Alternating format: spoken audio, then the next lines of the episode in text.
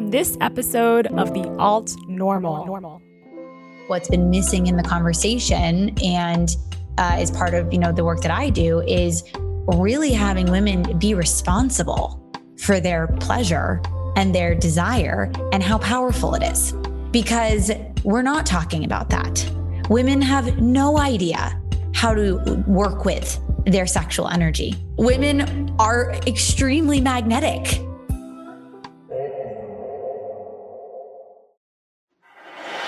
Another coronavirus vaccine has shown to be highly effective. Welcome to the Alt Normal, an exploration of the diverse voices on planet Earth. Joe Biden will become president of the United States. Doing the critical work of rebuilding a healthier, more sustainable alternative future at the intersection of self, community, and the planet.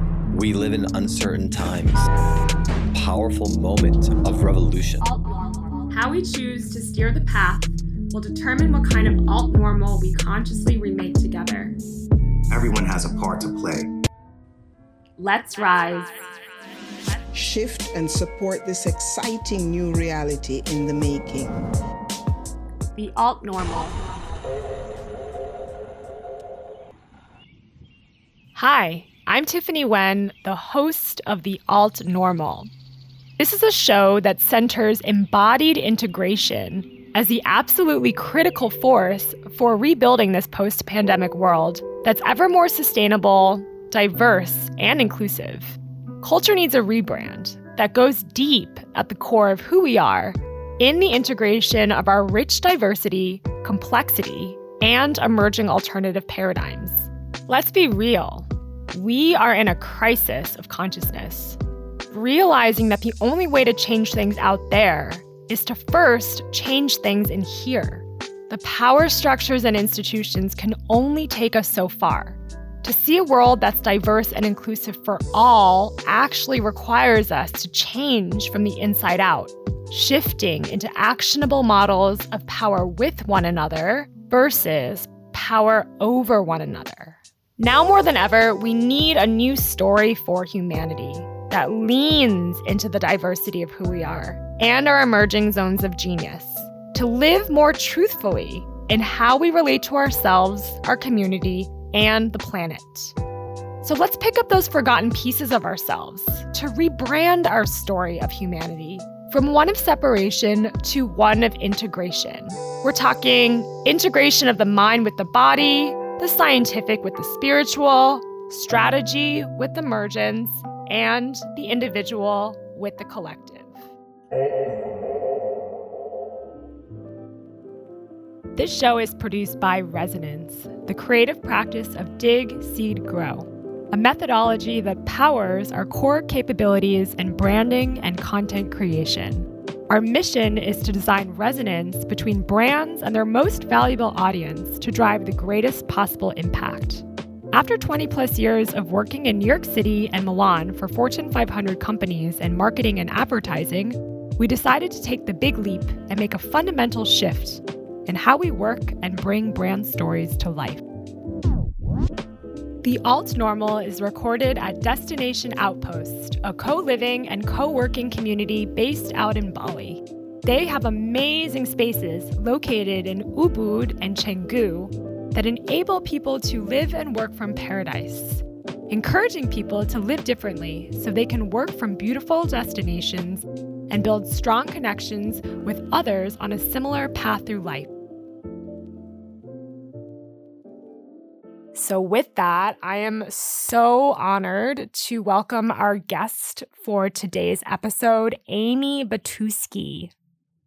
So, Aimee is a pleasure and intimacy expert, committed to helping women live turned on, connected, and satisfying lives. She is the co founder of Desire on Fire, a retreat company based in California. Aimee is trained with some of the top intimacy and sexuality teachers in the world. Aimee has led workshops and retreats around the world, including New York, California, Burning Man, Mexico, Peru, and Bali. Through Aimee's virtual and in person work, she's taught hundreds of women how to create wild, confident intimacy, hot sex, and fulfilling relationships. So, we are so honored and thank you so much, Aimee, for joining us on this episode today. It's so exciting to have you. Well, thank you so much for having me, Tiffany. It's such a pleasure for me. And thank you for that beautiful introduction. Oh, amazing. So, during this conversation, I really want to cover as much as um, we can about this really juicy topic of pleasure. And I really want to start broadly at the level of culture first, and then we can kind of dive deeper into these juicier um, elements and experience and moments that you've experienced and really helped other women come into being. Um, so, my first curiosity to you is in general, is culture good at talking about pleasure and desire from where you sit? Do you feel like the conversation right now is where you want to see it? Definitely not. that's the that's the short answer. Um no, I I think that our culture is very behind on uh the talking about the importance of pleasure. I mean, thinking I'm just there's so many things I could say to this question, but thinking, you know, immediately to our sexual education right? Sex education is is the one of the first kind of exposures for people when they're young to this conversation of well you would hope it would be a conversation about pleasure since that's one of the things that we talk about uh, that we link right in our culture is sex and pleasure though pleasure is so much more than sex. But i'm thinking right now as you brought this up and thinking about our greater cultural narrative sex education says very little at all about pleasure right we don't learn how to discover what our bodies like learn what feels good. We don't we don't learn in sex education how to communicate effectively about what pleases us with a sexual partner. We don't even learn extensively what the different pleasure spots on our bodies are. So that's just what came to mind for me immediately like that that's a huge missing just from like the the earlier conversations that we have as a culture around what i would hope to be around pleasure. It's not. It's just around more of the anatomical and physical experiences of sex. Um but but then of course as a greater conversation uh, uh broader than just limited to sex we're not talking about pleasure. We're talking about achievement. We're talking about success. We're talking about money. You know, we're talking about in certain circles, even transformational work, you know, but it's focused on spirituality or yoga or uh, different kinds of elements there, uh, you know, communicating well. And, and still, pleasure and desire for me is left out a lot of the time even in conscious circles um, where it's not the focus and even in a lot of a lot of our culture even more the spiritual um, in spiritual realms it's even seen as sinful right? Or you know you shouldn't want you shouldn't want it creates suffering right? Those kinds of conversations in certain spiritual circles. So i think even in the more quote unconscious uh, elements of our culture and in conscious communities and spiritual communities it's a missing it is majorly missing as a conversation and as something that we focus on and give importance to yeah beautifully said and i am so happy that you are kind of um, activating these conversations in the world. And we're going to come back to pleasure and how you personally practice um, embodying this and helping other women do this. But first, I want to focus on, um, you know, an aspect of the Me Too movement. Because when I think about women in power, I really do feel like a lot catalyzed um, after Me Too started worldwide in 2017. And as we know, Me Too was a historic coming out moment for women all around the world against sexual abuse and sexual harassment um, and making it very public. But that said, you know, we don't often hear the narrative come through that, you know, sex healed me and this is how I reclaimed myself sexually. And I just want to quote um, this excerpt from an article I found in Teen Vogue that I thought was really um, powerful. And they said, you know, more and more people are coming to understand that we can address uh, sexual violence without transforming the culture that surrounds sex. When we stop treating sex as a, you know, zero sum game through which men are affirmed, male pleasure is prioritized, and women degraded, and actually start treating it like a creative collaboration between two or more equal partners of any gender, then only then will sexually violent behavior stop seeming normal. Um, so, you know, You've been uh, an intimacy and sex coach now for, I think, three and a half years. Um, you can correct me if I'm wrong, but, you know, that really coincided with the start of this movement of women really standing up in their power and reclaiming themselves in different ways. So I'm so curious to hear, you know, from day one when you started on this path till now, what have you seen shift in terms of the culture around? sex and women really standing in their power to um, really reclaim whatever it is that has been forgotten or neglected.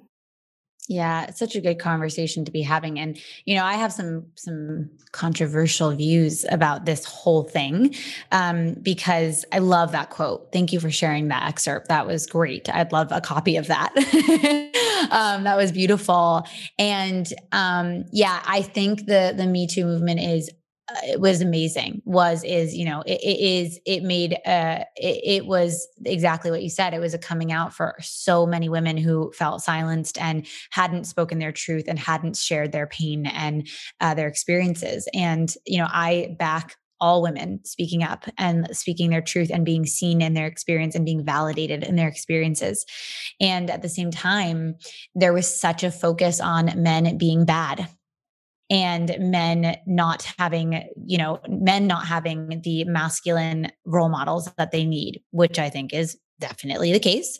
One of the things that contributed, and men not having um, respect for women, and men not appreciating women and their, um, you know, uh, like the, all of the all of the. Uh, the what's it called like memes and things it's like women naked and saying like still not asking for it right and and um I yes, I agree with that for sure. No woman is ever asking for sex unless she is, unless she is overtly asking for sex, right? And consenting to it. But um, but at the same time, I think what's been missing in the conversation and uh, is part of you know the work that I do is really having women be responsible for their pleasure and their desire and how powerful it is. Because we're not talking about that. Women have no idea, neither do men, but I work with women. Women have no idea how to work with their sexual energy. women are extremely magnetic. Now, do, am I saying that because women are extremely magnetic, they are asking for any sort of unsolicited uh, attention? No. But what I am saying is it is just as important to be having these conversations with women in our culture as it is to be having conversations with men right? Around understanding your sexual desires, having approval for your sexual desires, men and women, um, releasing shame around your sexual desires, owning your boundaries, knowing how to say yes and no, both men and women, right? Because there's a just as much as men are not learning how to honor boundaries, women aren't learning how to set them. And so it is it is it is both, right? And I and I also don't want to just make this about men and women. It's it's all genders, right? It's all people who need to be having these conversations and fully understanding. And it's exactly that. We need a healing around sexuality as a whole. Because one other thing that I see in the whole Me Too movement that the Me Too movement just uh, highlighted to me is a, a serious um, disapproval for desire right and a serious disapproval for kinky desire. Because mm, in my perspective um, a lot of these you know unsolicited or inappropriate experiences uh, that people had because it wasn't just women right? Mostly women but men too also came out with their stories were in my opinion a a um, result of pe- all people not having what i call rightness and approval for what they want so then it comes out sideways in force and abuse and assault, because the person doesn't feel uh, honored and approved of in their desire. So they don't feel like they can ask for it. So then, because they have shame, because our society is so shaming around desires and kinky desires, especially, um, it comes out sideways and it comes out in force because the person doesn't think they can ask for, hey, I really want to have aggressive sex. Hey, I really want to have uh, sex in the workplace because I get turned on by like the idea of this kinky desire to like hook up with somebody at work right? And so then all these things are happening the, and what i would call like shadow desires and shadowy actions are happening that are not um that are not brought to the light. They're not integrated. They're not approved of and they're not conscious.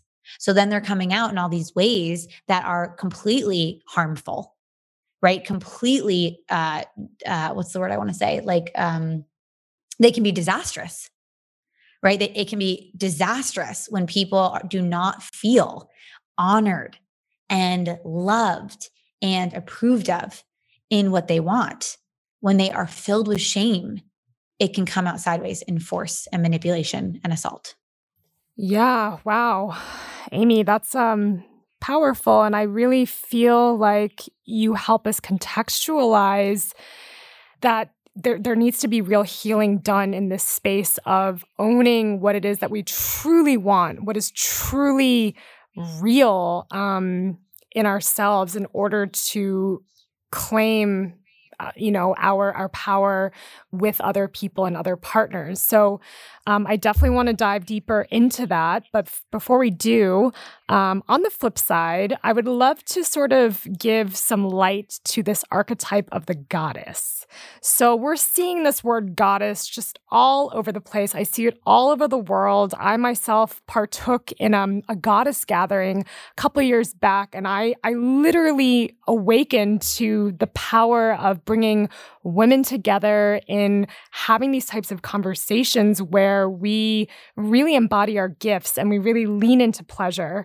Um, and so I would love to ask you, because you seem to use this word a lot in your work, what is a goddess? And is this archetype available to any woman from my 12 year old cousin going through puberty all the way to my 100 year old grandma? Definitely.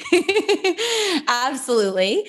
Um, so to me, goddess is uh is just the divine. I actually think of all women as goddesses and all men as gods. And I it's just that we are to me we're all um we're all a product of the divine. We all have divine energy inside of us. And we and and a goddess can look all different ways i used to lead a goddess circle every month i had for three or four years um and in person until covid hit um and I would start most of the goddess circles. It was called Fierce Goddess Circle, and Fierce stand for, stood for well, it does stand for Fierce stands for feminine, inspired, expressed, radiant, connected, and elevated. And that was my commitment for these circles. And I would ask women, "What does a goddess mean to you? What is a goddess to you?" And it gets to be created. It gets to be discovered um, by each woman and you know anyone who identifies as a woman or anyone who identifies as a goddess right? Hell yeah right? The divine energy is in all of us and in, in my view. And so um, i think we have and it to me it really does relate to the the pleasure work that I do that I that I actually wasn't even connected to actually when I started my goddess circle. I started my goddess circle when I was a life coach, just a general life coach wasn't doing pleasure work. So I was already tapping into something then before I started down my whole pleasure awakening journey, but now I really see how it connects because I I really believe that we all have so much magical power inside of us and um, with using our intuition using our energy um, our sight you know what we can see and hear in other people that they might not say the things that we can feel from others the energy that we can receive from nature from from everything. And so to me it's like goddess is like just connecting to to the magic within each of us um, and the the divine energy within each of us and that gets to look every different way for every different person. Oh that's beautiful. And um you know, I, I, really want to stay with the part where you said that you started this goddess circle even before embarking on your pleasure awakening journey, which I think you phrased it like that. I love that. And it just it segues beautifully into my next curiosity, which is um, around the the tipping point for you when you said yes and you took that big leap to honor your own path of pleasure. And I would love to maybe hear an anecdote or a moment that you can share from your past about when you really touched that sort of chord of goddess and that was like yes i want a life where i create this for myself and i help other women create that experience with them themselves. Yeah. Well I'm I don't know if I can think of one specific moment um because there've just been so many but I I know for sure that I it it took going down before I came back up um and and and was open to this kind of pleasure desire exploration. Um I I had to get desperate enough in my love life and my sex life and my relationships with men because I felt so frozen in my body and so disconnected from my emotionality and my pleasure and I just kind of resented men. And so I had to go, I had to go way down and, and feeling really kind of distraught and lost and stuck around my relationships with men in order to even open to this conversation because I was like very entitled and was like, I don't need it. Like, I'm good. I'm just going to like create a great relationship and I'll just, I'll just, it'll be the right time at some point. And I was really naive. Like, now I know it doesn't just happen. like you actually have to do the inner work to to shift the shame and release the blocks and then to get into pleasure in order to magnetize the the vibrational matches of what you're looking for in relationship. And um, it takes the inner work to do that. It doesn't just happen. So i i started on this journey of of awakening um, first by being introduced to orgasmic meditation. And it's funny because i just talked about this today with a girlfriend over lunch. I hadn't talked about it in quite a while. And I do remember the very first time that I practiced orgasmic meditation, which is a partnered clitoris stroking practice. So one person strokes the other person's clitoris. Um, the person being stroked is always a woman or someone with a vulva. And I, uh, yeah, I remember the first time because I learned this practice and I was absolutely terrified. I was like, I'm not doing that. I'm like spreading my legs with another human being in broad daylight, sober, like without reciprocation and no sexual play afterwards. What? No. Um, it was so terrifying to me, so confronting to my ego and to everything about me and and like my pride and my identity and everything. Um, and so after I learned the practice, three months later, I was courageous enough to try it out with with another practitioner, somebody else that practices this. And it was really powerful. And it was really beautiful for me to trust a man, surrender enough for 15 minutes to just receive this experience and to literally have the most private part of my body be stroked. And that was uh, that was profound that was really profound. My first orgasmic meditation practice was definitely a turning point and then all of the all of the amazing awakening moments that have happened since both in my orgasmic meditation practice in all of the courses programs and trainings that I've done around these topics in different retreats that i've participated in and different kinds of self pleasure practices and sensual movement practices and things that I've learned since um, that have all contributed to my awakening and accessing that whoa, whoa, whoa, whoa, that powerful energy inside of me that I was just so disconnected to before. Wow. That's amazing. And I, you know, I've heard of orgasmic meditation many times. I remember Vice did a documentary about it and, you know, it was just all the rage and and you know people are showing curiosity so it very much you know is I see becoming much more mainstream. And I kind of want to, you know, go deeper into pleasure as a form of power and you and I before this podcast talked and you you said something so beautiful that I'd never heard expressed before you said um, pleasure is almost a nutrient and a medicine and you know, I want to hear from you. Do you feel pleasure is just as important as our basic physiological needs, you know, of food, shelter, you know, Maslow's hierarchy of needs always, you know, centers like the basic physiological stuff is the most important. I think pleasure comes sort of after that, but more and more I'm hearing pleasure as, you know, a form of medicine. It can cure you know, people of depression, anxiety, and it really gets you out of your mind and into your body. So I would love to hear you kind of articulate how you see pleasure um, playing a role in people's like basic needs in life. Yeah, absolutely. I mean, I, I think it is absolutely a required nutrient uh, if you want to live a life that feels vibrant. Some people aren't interested in that. that's that's fine, right? Like if you just kind of want like a baseline life, that's all good. But if you want a life that feels vibrant and alive and has sensation in it, then yes, pleasure has got to be a priority and absolutely is an important necessity as a nutrient. And yeah, I mean, there's so many things I've, I've I've witnessed in myself and my clients around healing, where it doesn't just heal. You know, it doesn't. It's not just. It doesn't just feel good. You know, like accessing things in life that are pleasurable for you is not just for the sake of it feeling good. It is so healing. I have seen women heal ancestral trauma from accessing their pleasure and healing their shame. I have seen women heal um, physical ailments from accessing their pleasure. I have seen women heal um, vaginal issues, like health issues, like pain that they've had for years from having pleasure practices. Um, I've seen women reverse their, their symptoms for menopause by taking on pleasure practices.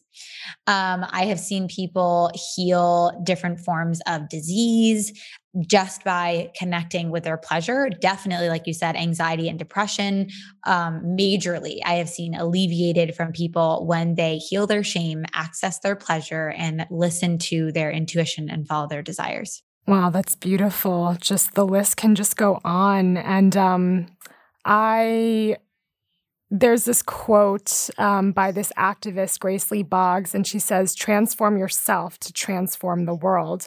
And you were just touching on this. And I don't know if you want to maybe share some more color or just if you can recall it like um, a specific client that you worked with um, and just like shed some some more light on when women transform their relationship to pleasure within themselves what is actually possible for them to transform in their own worlds even if even if they're single even if they choose to not have a partner? What yeah what is possible when you transform your relationship to pleasure and what have you seen Oh my gosh. I have like a thousand stories running through my head right now. I'm like, okay, who do I share about? What do I like there's so many good ones. Okay, one that just came to mind, which I'm just going to trust that it's the one that's standing out, um, is a client of mine who, when she came into our work, our Desire on Fire work, she uh, had not had sex except for an incident of rape and she felt very resistant and fearful around relationships with men. And she came from an extremely religious background. Um, and so, you know, sex before marriage was sinful, right? There was a lot of shame around sex and pleasure. Um, and she I'll never forget her first retreat with me.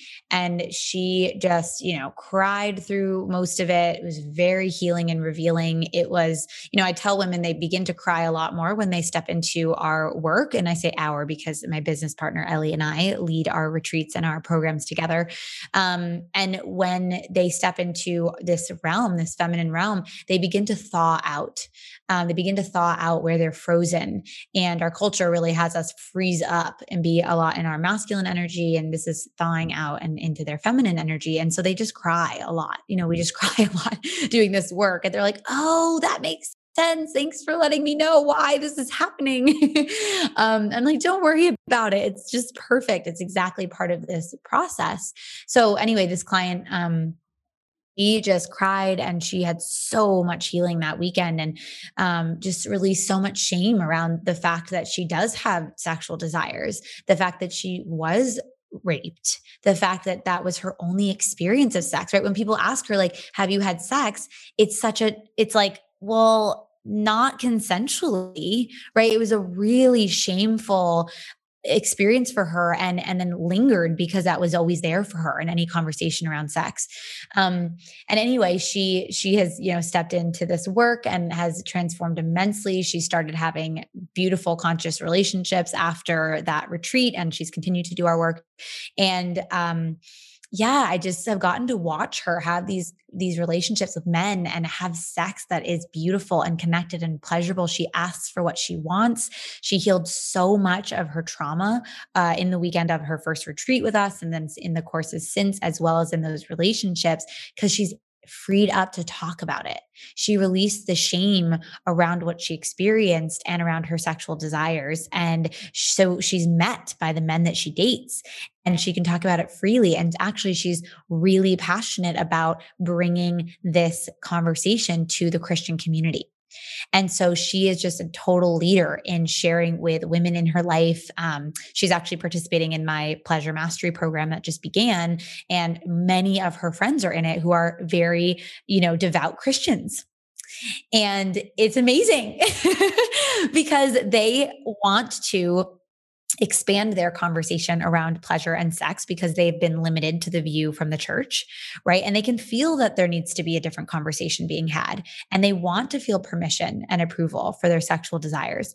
And so she is, you know, not only having beautiful sex and has healed her trauma and shame around her experience of rape, but she also shared about it publicly on her social media which she would have never done, and gave so much permission for women to reach out to her who have experienced similar things. And she is just an absolute leader in her community because she's still very connected to the church. She loves her, her religious community, and she's being this pillar of permission for sexuality and pleasure. And she's just one example because many of the women who work with me are leaders in different capacities. I have therapists as clients and coaches and journalists and different kinds of women in business and in corporate.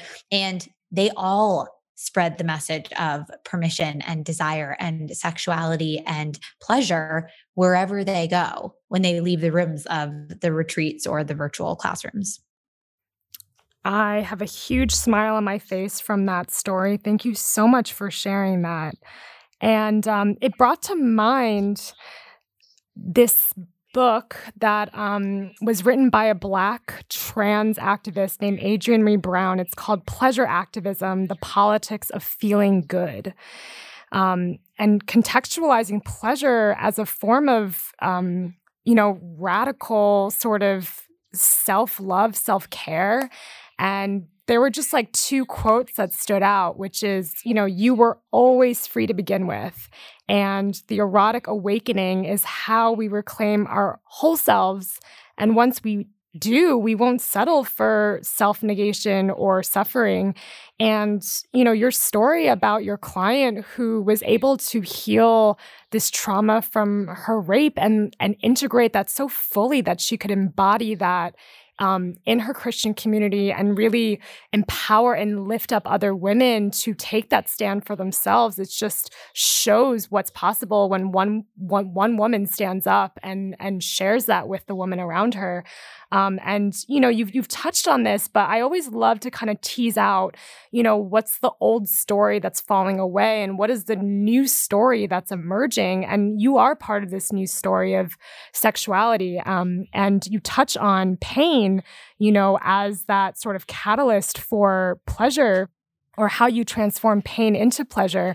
And I would love to hear, you know, what is that new story emerging for you in the pleasure space? And is it possible to navigate um, pain with pleasure in this new story? Yeah, I mean, they they're they're two sides of the same coin. You know, pain and pleasure are both just sensation. So it's we're absolutely changing the conversation about pain and pleasure because pleasure is a is such a profound way to heal the pain of the world. And there's just going to be more and more pain if people are denying and rejecting their pleasure.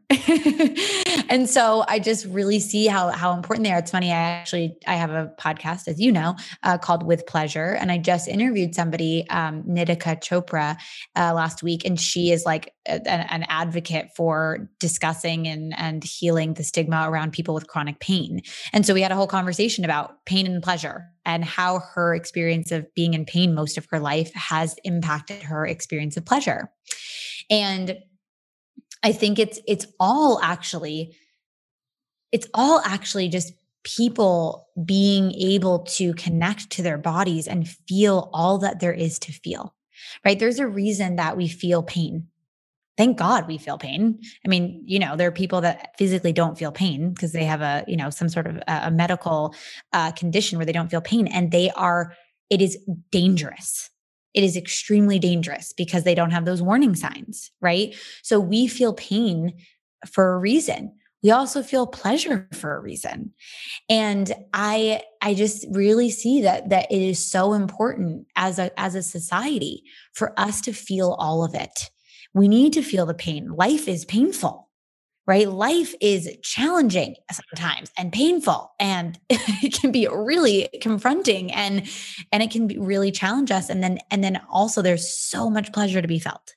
And so to me it's like changing the conversation from distracting and numbing and spending and eating and drinking and achieving all these ways that we distract and numb out because that's our focus, right? Like our culture is obsessed with achieving, making money, drinking, partying, right? TV, all ways that we numb out, all ways that we fixate on things that are not our bodies. and so this is this is to me the conversation is shifting from all the ways that we can get out of our bodies be in our heads and distract from what there is to feel and it's shifting into how can we feel it all in order to heal and in order to be fully alive. Yeah, it's like coming back to our basic needs, just sensing, sensual beings. We are sensual animals. And like you said earlier, you know, pleasure doesn't have to just be sexual, it can also just be the ability to be present with how we sense the world and being present with i don't know touching the the leaf of a tree to feeling the warmth of sunshine on our face and i remember hearing that in your podcast that's why you wanted to move to LA because of the palm trees and the sunshine, and really framing that as your experience of pleasure and really expanding the rainbow of what pleasure can be, um, not just siloed as a sexual experience, which is, you know, a very limiting um, way to understand this space. And on that, you know, I, I just want to kind of throw in um, for for personal reasons what do you see as the difference between, for example, erotic versus sexual sensation or power? Because they are different, but I think, you know, we need someone to articulate that like you.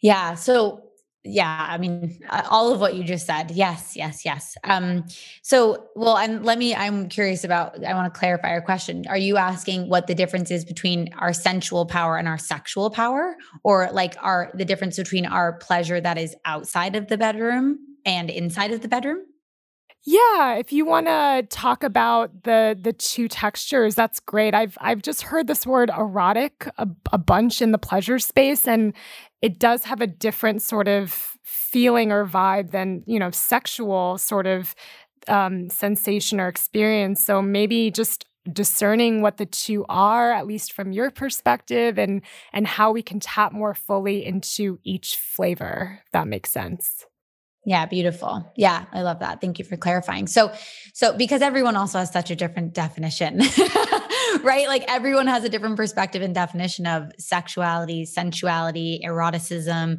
and we all have different, you know, visualizations of what comes to mind or reference points, right? So, um, that's why I'm I'm asking for clarification, and then you're asking me to clarify for everyone, right? So, based on my experience, my perspective, so eroticism, eros our er- eros, right? Our erotic energy to me is just our life force energy. So our so eros is like in everything. It is in in the world of orgasmic meditation, they just called it orgasm. orgasm as an energy. and not as a climax, right? As an energy, as an energy source. And you know, I can I think it you can just be easily as called just as easily be called eros. Our erotic energy is our life force energy. It is naturally in all of us and can be used for creativity. It can be used for sensuality, it can be used for building buildings, it can be used for holding a family, it can be used for birthing a child. Um, it can be used for any sort of creative expression or communication or whatever it wants, however it wants to come through. Could be used in song, right?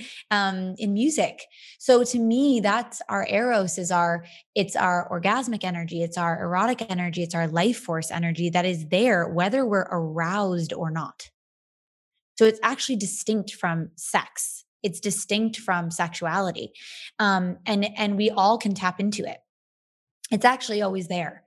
And then sexuality is more specific to sex, right? It's more specific to often genital stimulation or body stimulation, right? And arousal. And so it's more physical, it tends to be. And so that's my view is like eros is more the the erotic energy is more the energy inside of us that is just naturally there naturally there that is our life force. And sexuality and sexual exploration is more of the physical, more of the stimulation and arousal. Mm, beautiful. Yeah, it seems like the erotic or eros can be found really in the moment to moment experience of life, just that, you know, capacity to really feel good, um, no matter what you're doing or what you're experiencing. And um, thank you for for sharing that. I um, would love to shift now into. Can I just say one more thing about that? Yes, please. okay. So just one more thing because I was focusing on, you know, eros versus sex and just just to kind of expand on what you said earlier about um you know, that pleasure is everywhere and pleasure isn't everything and can be accessed at any time and that's really a big thing that I work on with my clients is like getting out of it that it that sex and pleasure are not collapsed. And so I am always checking in with my clients and with myself and with women in my life and, and people in my life, men too, of course, um, about what would feel good. That's it.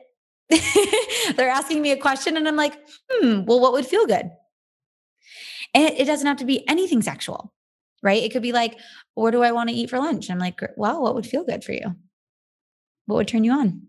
because I use turn on interchangeably with something that has feels igni- like ignition in, in, the body, right? So, what would turn you on? What would have you feel alive? What would feel good for you? Mm.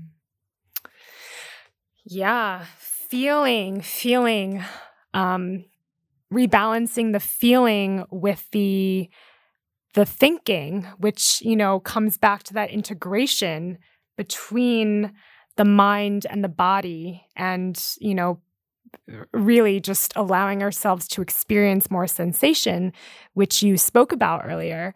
Um, and on that topic of sort of integration, that's sort of a topic that I like to understand um, on this show with our guests is, you know, how to integrate um, our complexity of being in order to embrace those, you know, different parts of ourselves and those those forgotten parts of ourselves within us and then around us. And you can see that as sort of like the diversity within us, um, and and how to really claim that. So yeah, you can we can connect to pleasure at any time. Uh, and that's one of the questions that i ask myself is what would feel good?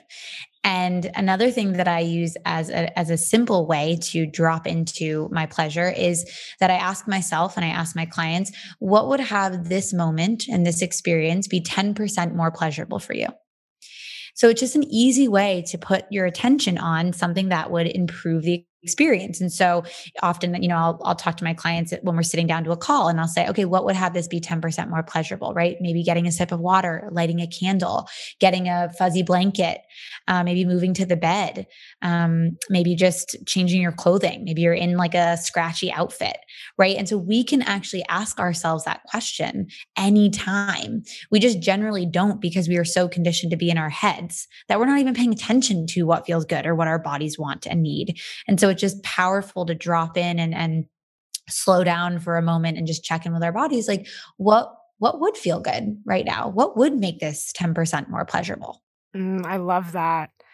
It really speaks to that need to really integrate our mind with our body and to yeah, just that 10%, you know, scratchy clothing. How can I shift out of this? Or I appreciate these little small baby steps to help us really step more into our kind of um, pleasure and our reclamation of it. And I guess speaking of reclamation, um, you mentioned before this podcast um, about a mentor and a teacher of yours, Mama Gena, who is the best-selling author of Pussy: A Reclamation, and she is pretty badass. Um, she said women are the greatest untapped resource on the planet, and um, you know again just like moving into these like forgotten neglected or shadow parts of the women that you know this new story of pleasure is about integrating. It's about um, tying in the complexity of our being to be more powerful and to take up more space and to live from our truth.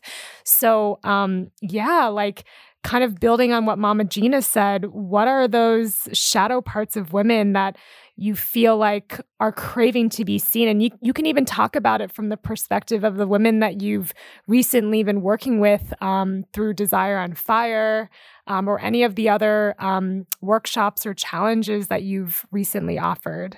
Yeah, well, I love that you brought this up because I love Mama Gena. Um, she's absolutely amazing, one of my favorite teachers, and I've had a lot of amazing teachers. Um, yeah. Wow. So many, so many aspects of us as women. You know, of course, I'm generalizing here, but just because I've had a lot of experience being a woman and working with many, many women, um, so much is hidden in the shadow because there is not permission in our culture to feel what we feel. For example, uh, being rageful, being sad, being angry, being jealous, um, any sort of emotion that our culture does not approve of, right? It's not love and light. It's not love and light so it's not allowed here. Um so then it gets pushed into the shadow. Um and then uh, it comes out sideways, right? It comes out in illness. It comes out in women blowing up at their partner, you know, after years of repressed sadness, rage, disappointment, resentment. Um, it comes out in, uh, yeah, affairs. It comes out in like well, if we're going to get into like the witchy energetics of it, it comes out in like like huge things happening in somebody's life like a freaking car crash or you know a fire or something it, you know i believe in the energetics of things. So i'm like if women are building up building up building up building up building up all of this energy you know that's their darker emotions as our culture would see it then catastrophic stuff happens because there that power that energy is so powerful that it does manifest in ways outside of ourselves and definitely in disease and definitely in resentment that then creates rifts in relationships um, and so so many other things um, and then on the sexual side, I mean, just so many. Oh my gosh, I could tell you so many stories. I'm thinking about one of the women who was who's very active in my community and and participates in my work, and she came into her first retreat with us and had so much shame around having an STD. She had never told anyone because when she was a kid, she she actually got uh, she got herpes when she was like 13 or 14 like first time first partner first sexual partner and had so much shame around it and like people in her school found out and so she never told anyone and never spoke about it again. And she is a sexual woman. So much of her power is in her eros, right? Is in her erotic energy, in her desire, in her pleasure. And she's a leader, she's a teacher, she's a coach. And she, all of that was tamped down until she walked into that retreat. And we gave her so much permission and so much space to tap into her sluttiness. I, I like, I was just like, I was like, are you a slut?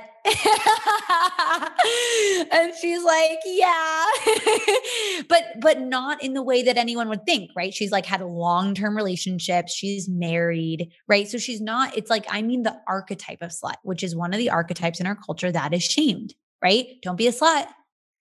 And it's like it's just like the freely sexual woman right? The woman that is a, has permission for her desire and her pleasure and her turn on and her hunger. And so it was really fun to get to play with her in that conversation and give her so much play and approval for this archetype inside of her right? This part of her that is sexual that does love to play but who was shamed since she was 13 years old and so that was so healing. She's then transformed so deeply. Her relationship, her marriage is completely 180. Her, she's also actually um, a leader in, in, in her religious community and for all of her clients. And wow, has she impacted everyone by having all of this approval for herself and her erotic energy and her desires and her sexuality. And this is another example of where women are shamed, right? They are suppressed and shamed. We are suppressed and put down and shamed and told to be quiet, right? So our emotions have been put into the shadow, our sexuality, our hunger, right? For sex, for food, for power, for money. Um, right. We're told to be small, don't be too loud, don't be too big, don't be too, don't be fat, don't eat too much, don't be too much. So all of these messages that we're getting are making us smaller and smaller and smaller and sicker and quieter, right? And then we have a huge epidemic of eating disorders, depression, anxiety, uh, sororicide, as I call it, which is women killing other women off energetically, like putting them down, right? Um, uh, not supporting each other comparing themselves against each other not not backing each other and celebrating each other's uh, accomplishments because there's so much like competition and head to headness so something that jumped out at me when immersing myself in your world before this was a Dalai Lama quote that you highlighted. And he said, The world will be saved by the Western women. And I would love to hear, you know, after listing all these sort of ways in which women have believed that we are not enough and coming really from this place of scarcity, what do you think he means when he says the world will be saved by the Western women? And how is that going to happen? Our emotions, our creativity, our sexuality, our hunger, right? We are we are told that we are too fat, too loud, too uh too needy, to everything, right? And so it's like we get smaller and smaller and smaller and smaller and sicker and quieter and more suppressed and also more rageful. And then the world doesn't have uh, the power of our the of our energy, of our eros, of our voice, of our expression, because we're just like smaller, smaller, smaller, smaller, smaller, smaller, smaller, and and then the world is missing this incredible feminine power uh, because of all the messages that we get. So, something that jumped out at me when immersing myself in your world before this was a Dalai Lama quote that you highlighted. And he said, The world will be saved by the Western women. And I would love to hear, you know, after listing all these sort of ways in which women have believed that we are not enough and coming really from this place of scarcity what do you think he means when he says the world will be saved by the Western women? And how is that going to happen? I don't know exactly, but here's my thought. I'm like, hmm, I wonder if I can be the one to declare how this is going to happen. So here, here are my thoughts. I think because we have to go down before we have to go up, right? We are in such a suppressed culture. Not to say that we have the most suppressed culture because there are a lot of suppressed cultures in our on our planet in our world. But because we live in such a suppressed culture for women um that and it's subtle that's the thing right? Because because people look in on america and they're like oh it's free right? America's free right? There's no one we don't women aren't forced to wear certain things right? Women aren't forced to to cover their bodies. Women aren't forced to not be able to drive right? So people look from the outside and they're like women aren't suppressed. But but it's so subtle. It's in the messaging on social media right? It's in the messaging on TV, it's in the messaging from our parents and in the sex ed classrooms right where our where our power is is is ticked away where we're told to be smaller and quieter and not sexual and not hungry and so because we're we're we've been in a down uh, for a while since like there was a matriarchal society and women were exalted and women were honored. Um, and because we're so I think people have been hitting such a bottom with this, a rock bottom. I think women are the uprising. Like women are doing this work. Um, they are doing healing work, sexual awakening work, spiritual work, and they are. We are reconnecting reclaiming our power, our voice, our hunger, our desire, our pleasure. And that to me is what's going to change the world, right? My teacher, Nicole, who created Orgasmic Meditation, says um, and I don't want to quote her wrong, but as as at least as how I remember it, she said it's not uh, just the the Western woman who will who will you know save the world or wake up the world. It's the turned on woman.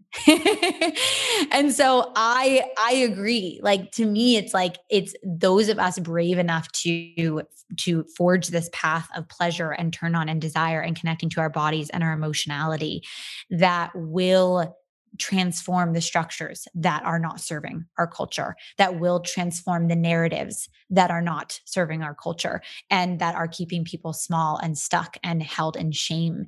And so it's up to us to do our awakening work and our sexual healing work uh, in order to make that shift in the world. That's what it is. The change starts within. And, um, you know, as you were talking about your vision for this happening, I just was thinking, you know, this really has the potential to affect girls, you know, even during puberty and really redesigning sex education and how girls grow up to be women, empowered women in our society. And, um, you know, kind of shifting into COVID pandemic times, you write somewhere COVID is the great pause, getting you to slow down. More than ever, the world needs you lit up, turned on, and in your power. And so I'd love to hear from you because you seem to have created so many new experiences for women during these past few months.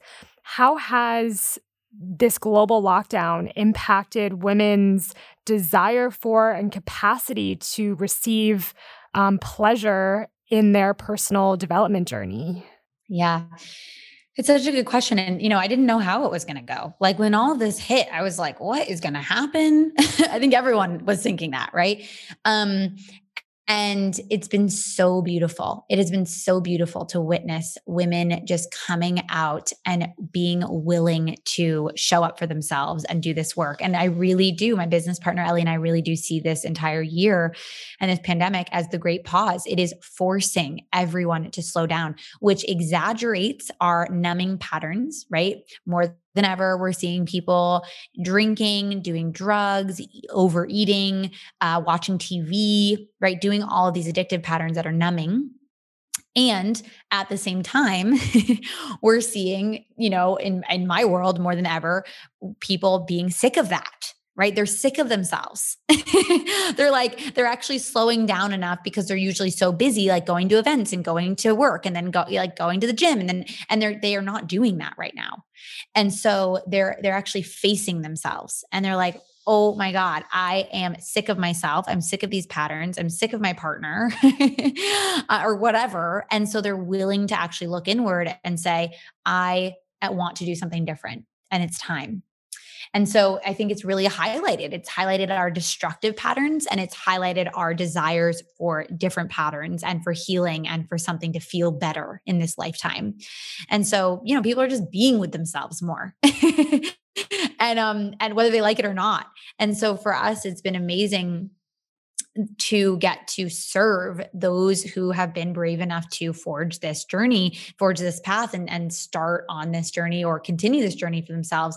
And Ellie and I have led many virtual retreats over the last nine months. Um, we led two for men and women, one for singles, one for couples. We've led three virtual, four virtual retreats for women, just weekend long um, immersive experience over Zoom.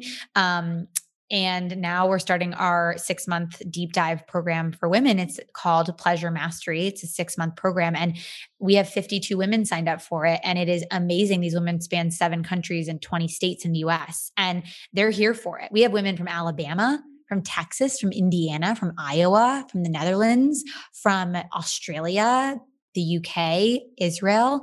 And that is what inspires me. Like these women are ready for it. They are sick of the old patterns. They are sick of the ways that they are settling for tolerating things, unhappy with their sex lives or their love lives or their feeling of purpose. And they're like, no more. It's time to do something different. So, congratulations, Aimee, for yeah, just taking this group of women that have said yes on this really powerful journey for the next six months um, to really activate um, their highest and their most pleasurable selves. And I would love to set up a, you know, thought experiment um, building on this. So let's say in 10 years, we're looking at culture from where we sit now. What do you see culture looking like around sex, pleasure, and intimacy? And these women that are on this journey with you now, what are they doing 10 years from now to embody and to share these learnings that they've integrated during these times? What do you see? Uh, well, first of all, thank you so much for the congratulations. And just want to let that in because part of my work is receiving, right? Part of what I teach women is to receive, and we so easily don't. we so easily skip over receiving experiences, moments, congratulations, love, attention. So thank you so much for that beautiful acknowledgement. And um, yeah, I'm really letting it in. And then to answer your question, um, 10 years from now? I love this question because I haven't thought about it this specifically or vividly. But you know, my vision for the world is that that just sexual practices and sexual healing and relationship practices like the ones I teach will become so common it's just like yoga. Right? Everybody knows about it. It's just like as common as going to the gym, as common as um, going to to a yoga class, as common as um, going to a meetup event you know it's like it's like of course this is what everyone's doing right? Of course you are prioritizing your um, sexual awakening and your conversations about relationship and conscious relating. Um, and so everyone will be practicing this. Like it will i was ta- talking to a friend today about um, one of the tools that i that i practice which is called um, relationship by design where you create a relationship with someone for a week or a month or a year and you practice specific relationship uh, tools for that time. And she was like, holy crap, like uh, everyone needs to be able to do that. She's like, so you could just walk up to somebody and ask if you want to have a relationship with them for like a week. And I was like, yeah, just to research relationships and research intimacy. And I want it to be that common. I want people to be able to create conscious containers around relating um, with anyone and do it safely and consensually and consciously and have major awakening from it and healing. And my vision is is that, you know, these clients of mine are raising families and raising women and men who are who have so much approval and permission for their sexual desires and have are so steeped in understanding boundaries and consent um, and fantasy and honoring people's fantasies and not needing to say yes just because someone expresses a desire and without shaming them right? And i want to i see a world where um, women are practicing sensual movement erotic movement and moving their hips not just going to the gym and working with weights, which is not a problem, but it's so linear, right? Women have curvy bodies for a reason. We are we are meant to be curving curving around and swirling and moving our hips. And so my vision is women doing sensual movement and erotic movement, moving their bodies um, in in all sorts of ways, not just in linear fashions like we do at the gym and for people to be having practices of breath work and orgasmic meditation and self pleasure practices, sex, sex magic meditation, all of these different practices are the norm right? People say, Oh, what's your morning routine look like? Right? How often do famous people get the question, What does your morning routine look like? Right? Everyone wants to know what's the secret. And usually it's like, oh, I wake up and I meditate and I, you know, I journal or I get in a cold plunge or uh, whatever, right? I say I have a healthy breakfast. I don't look at my phone. And I foresee, you know, 10 years from now that everyone is talking about their self pleasure practice. Everyone is talking about their partnered sexual practices. That they're talking about their movement practices and their breath focused and body focused practices. And so that that is a norm that people know what I'm talking about when I say sexual practices, that everyone knows what I'm talking about. Um, that is just as common as everyone going to the gym or everyone eating healthy, right? Because those are practices of our culture of going to the gym and eating healthy those are expected those are the, even honestly even shamed if people don't right but then we don't have other kinds of there's no flexibility and flow around what practice can look like and how it can really incorporate eros so those are some of my visions. I'm glad you asked. I hadn't really thought about it, but I really foresee, you know, way more people engaging in this conversation and using these kinds of tools. I love that. I love the visual of that being as normal and as accepted as yoga because, you know, if we went back in time, you know, 100 years ago, people weren't doing yoga or breath work, that would have been considered strange or foreign or alien. Um, so I really love the way that you envision the future of our sexual and pleasure awakening. And just for fun, um, I like to ask coaches and teachers and facilitators this sometimes. Um, you know, you reach women all around the world, but if you could coach someone in the world, or if that, that doesn't come to mind, just like a group of people of a certain culture, um, your favorite uh, pleasure and sexual practices, who would that be or who would that group be? Uh, definitely Kamala Harris. Um, I'm like, first thought, best thought, Kamala Harris, given that she's about to be the vice president of the United States, and I would love for her to have this work. Um, that's just one. Uh, but then no, and and really, I, I have actually had that thought. Like I was like, whoa, if we're gonna have a woman in power, right? And I had the same thought about Hillary. I was like, I want these women sexually liberated. We can't just have women in power. If we have women in power who are only in their masculine energy, it's almost like having men in power right? We need women who are actually connected to their feminine energy, their emotionality, their sexuality, that feel liberated in their full spectrum self. And so that would be one. You know, I would want to influence, I would just want to work with like politicians, like the biggest change makers to be having this conversation. Um, absolutely. And then you know i mean i i would love to to work with some of the the cultures that that feel to me like they're most suppressed around sexuality um definitely uh the arab culture and the like Christian communities, Catholic communities. Um, I have a, a, good friend of mine who lives in Dubai, and she's been in one of my retreats and has. She's just incredible. She is just a change maker, hundred percent, and loves this conversation and this work. And she gets. She's a big influencer, and she gets a lot of pushback.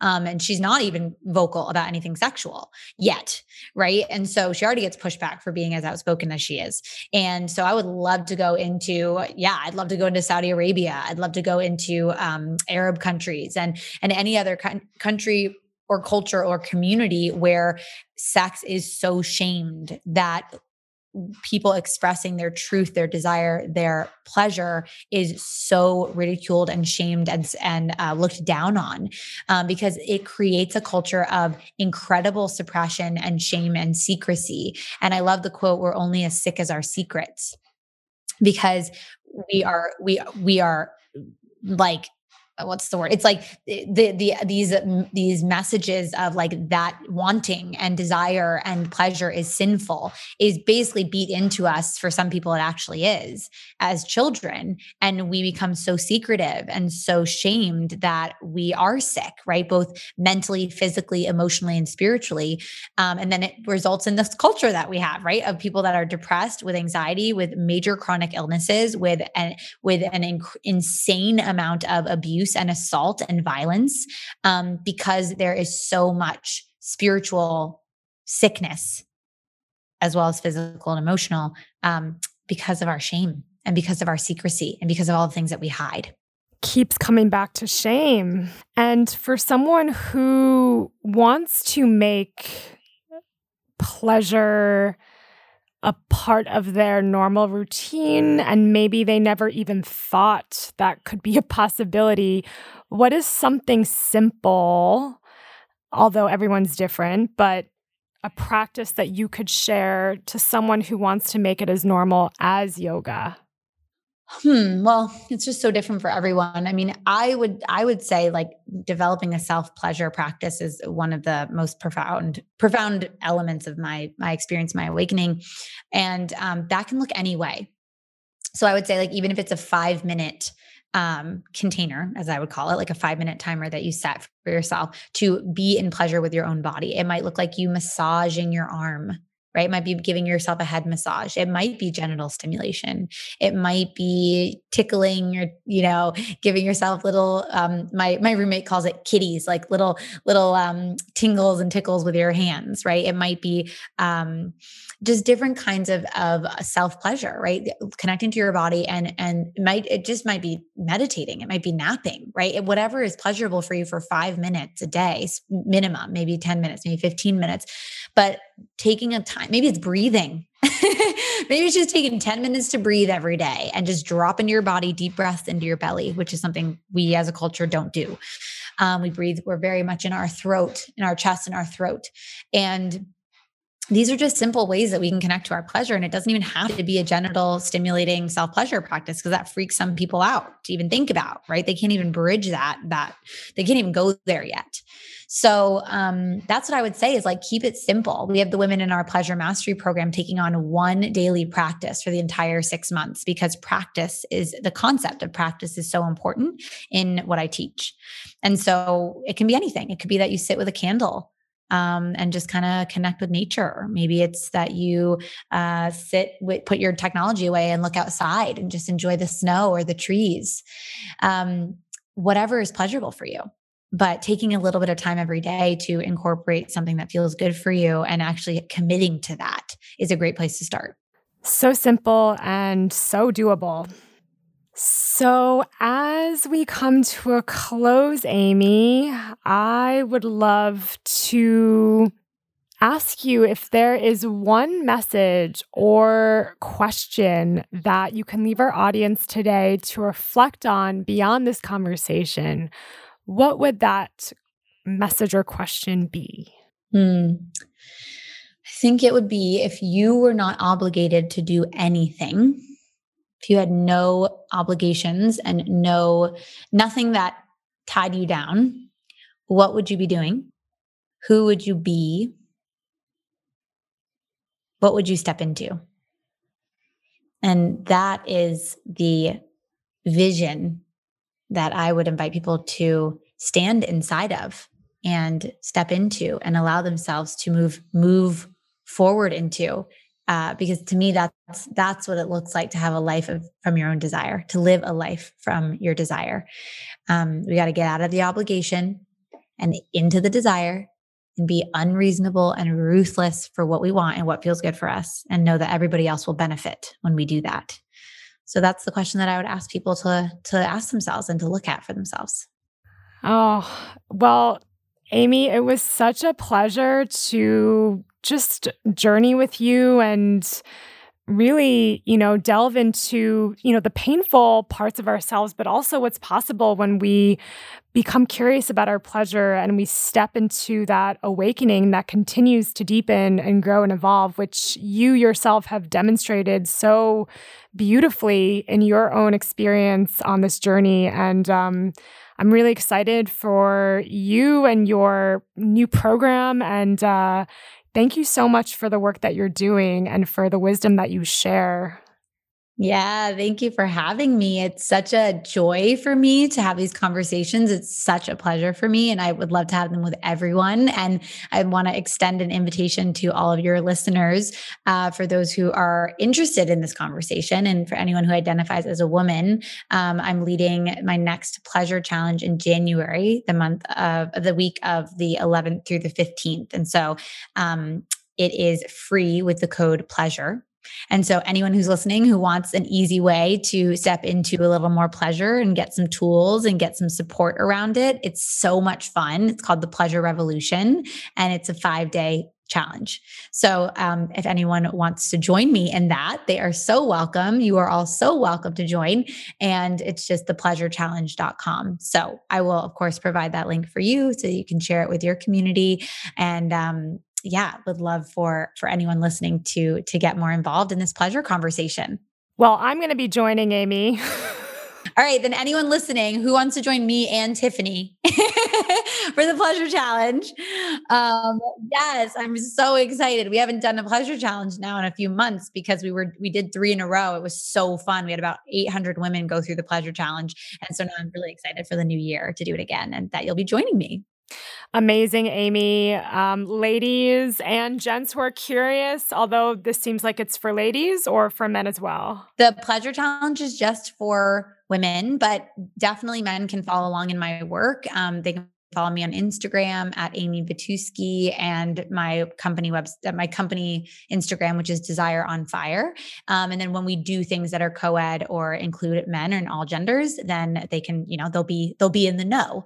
Um, and definitely they I'd love to stay connected to any man who's who's listening who is interested in this conversation as well, because I'm so involved in the men work, the men's work that goes parallel with the women's work that I lead. We will include all of your links in the show notes and um, very much looking forward to following along. And Aimee, thank you so much again. And to all of you listening, uh, we'll see you guys next week. And thank you so much for all the support. Um, and yeah, see you next time. The Alt Normal. This show is produced by Resonance, the creative practice of dig, seed, grow. If you enjoyed this conversation, please show us the love. You can subscribe, share, or leave a review. We'd be so grateful to help us amplify these stories far and wide. Thanks so much.